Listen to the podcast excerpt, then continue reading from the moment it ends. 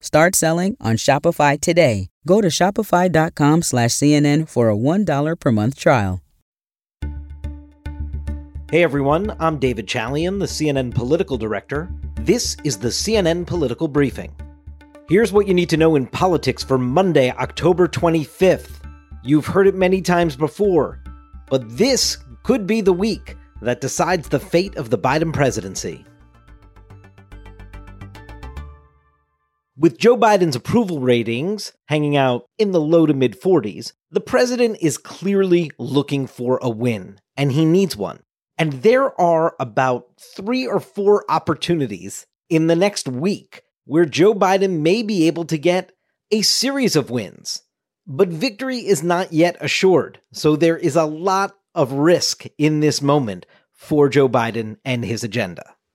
The most immediate potential victory for Joe Biden is actually signing into law that bipartisan infrastructure bill, the $1.2 trillion plan that has already passed the United States Senate with lots of Republican senators on board. And it will spend money on roads and bridges and tunnels and broadband, all that hard infrastructure. It has been waiting for passage in the House of Representatives because, as you know, the progressives in the House refused to go along and give their votes for that bill until there was some kind of an agreement on the broader Build Back Better social spending piece of the president's agenda.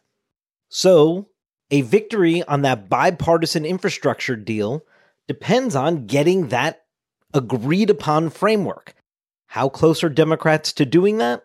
Well, listen to Nancy Pelosi on State of the Union with Jake Tapper yesterday on CNN. In terms of where we are, uh, I've said already we've 90% of the bill agreed to and written. We just have some of the last uh, decisions to be made.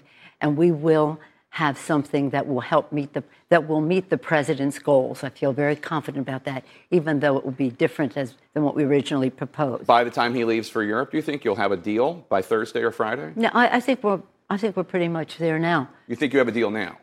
We're almost there. We just it's just the language of, of it. Joe Manchin, the key centrist senator from West Virginia, also sounded a note of optimism in the hallways of Congress this morning, where he said he really believed it was quite possible to get an agreed upon framework this week among all Democrats. And that, of course, would move that bipartisan infrastructure plan forward.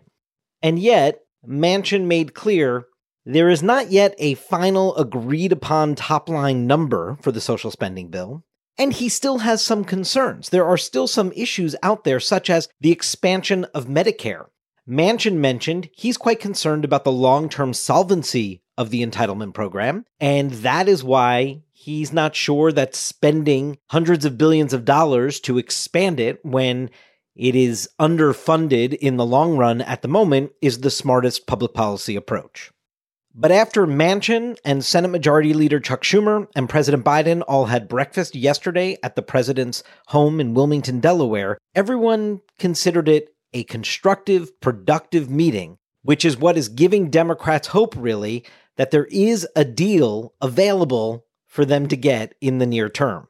Of course, we are also still awaiting Senator Sinema signing off on all the revenue side of this, and she has been most concerned about that tax piece and how it gets paid for without raising the tax rates on corporations and the wealthiest Americans. As you know, there are billions and billions of dollars in both of these pieces of legislation dedicated to combating climate change. And that is why the president wants to have this wrapped up before he gets on the plane on Thursday to head to Europe in advance of that global climate summit known as COP26 in Glasgow, Scotland. And of course, the president is hoping that a deal this week that produces a bipartisan infrastructure bill into law allows him to tout that on the world stage for the climate change aspect of it and gives two Democrats, Terry McAuliffe in Virginia, Phil Murphy in New Jersey, something to tout in the final days of those two critical gubernatorial contests. Today, President Biden was in New Jersey and Phil Murphy was at his side as he was touting the benefits of his program.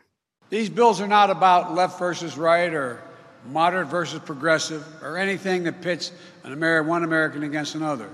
These bills are about competitiveness versus complacency. Because when we make these investments, there's going to be no stopping America. We will own the future. If you look at the history of the journey of this nation, what becomes clear is this given half a chance, the American people have never, ever, ever let their country down. So let's get this done. That's it for today's political briefing. Thanks so much for listening, and please take a moment and be sure to follow us wherever you get your podcasts. We'll talk to you tomorrow.